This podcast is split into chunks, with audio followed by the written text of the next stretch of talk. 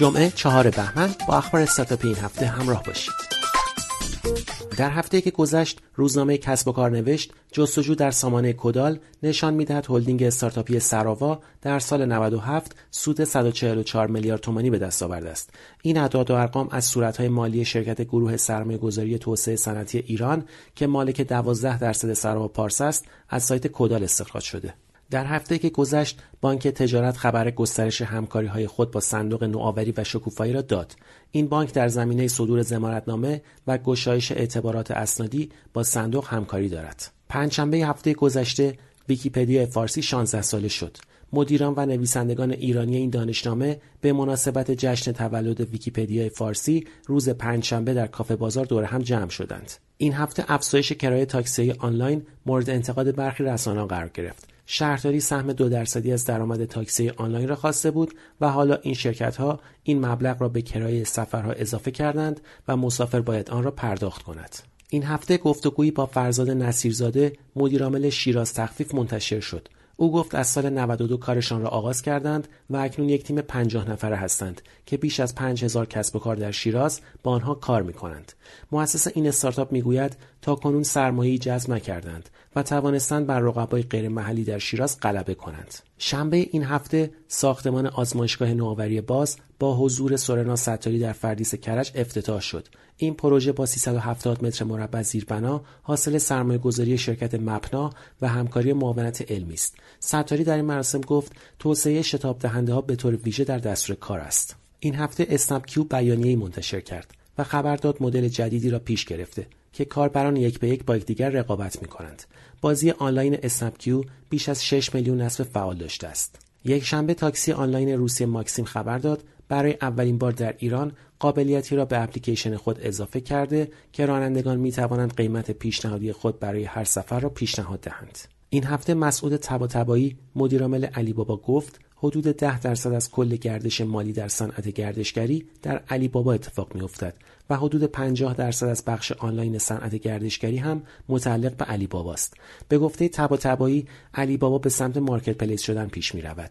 علی بابا به تازگی یک مرکز تماس جدید در گرگان راه اندازی کرده و جاباما قرار است روی خدماتی نظیر بی تمرکز کند و فروش هتل در سایت علی بابا انجام خواهد شد. این هفته زرینپال خبر داد طی ده روز آینده مدل کارمزدی خود را تغییر می دهد.